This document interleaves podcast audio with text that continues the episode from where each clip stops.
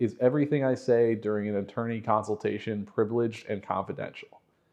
The answer here is generally yes, although there are some circumstances where that may not be true. The major one of these would be if you have already declined that representation or if the lawyer has already declined that representation. That means that anything that happens after the decline of that representation is no longer a true consultation under the law.